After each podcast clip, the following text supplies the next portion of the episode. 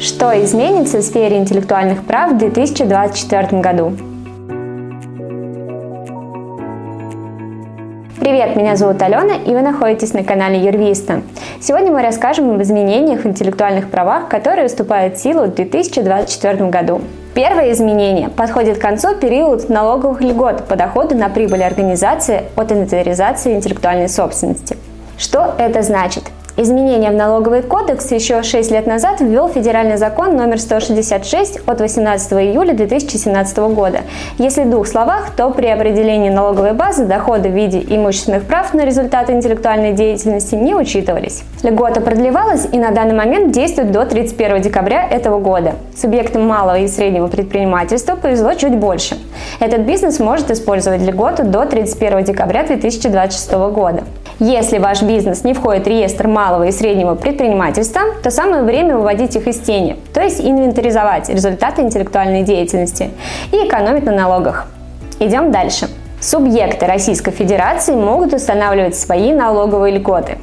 Опять же, благодаря изменениям в налоговый кодекс которые вступили в силу 1 января 2024 года, теперь субъекты Российской Федерации могут устанавливать пониженные ставки по налогу на прибыль, которые получены от использования нескольких видов лицензионных договоров. Первое – на селекционные достижения, второе – объекты патентного права, третье – программное обеспечение для ИВМ, базы данных и интегральных микросхем. Главное, чтобы они были зарегистрированы. Изменится расчет компенсации за нарушение исключительных прав на объекты интеллектуальной собственности. Законопроект был внесен в Государственную Думу еще весной прошлого года. Предполагается, что изменения приведут к балансу интереса нарушителя и правообладателя и заодно снизит размер присуждаемых компенсаций. Нововведение.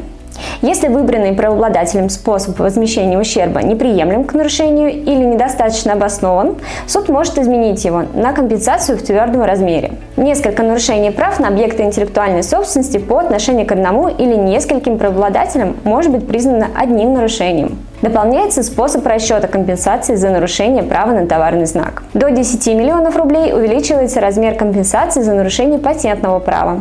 Законопроект еще на рассмотрение, но, скорее всего, будет принят.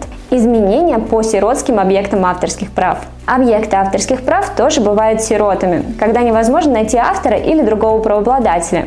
Сейчас Гражданский кодекс практически не охраняет интересы неизвестных авторов. Что может измениться с принятием поправок? Главное, расширяются права на аккредитованных организаций коллективного управления, если коротко, ОКУП. Например, это Российское авторское общество. АКУПы смогут управлять правами авторов сиротских объектов интеллектуальной собственности и собирать за них вознаграждение. Ждем появления долей в исключительном праве. Это, наверное, самое значимое изменение, поэтому оставили его на сладкое. В чем же суть? Ноябре 2023 года в Государственную Думу внесен законопроект, который предусматривает выделение долей в исключительном праве на объекты интеллектуальной собственности и распоряжение этими долями. Правда, только согласие других правообладателей, но все же. Сейчас это невозможно. Создали объект интеллектуальной собственности вместе, и продавать права на него можно только вместе.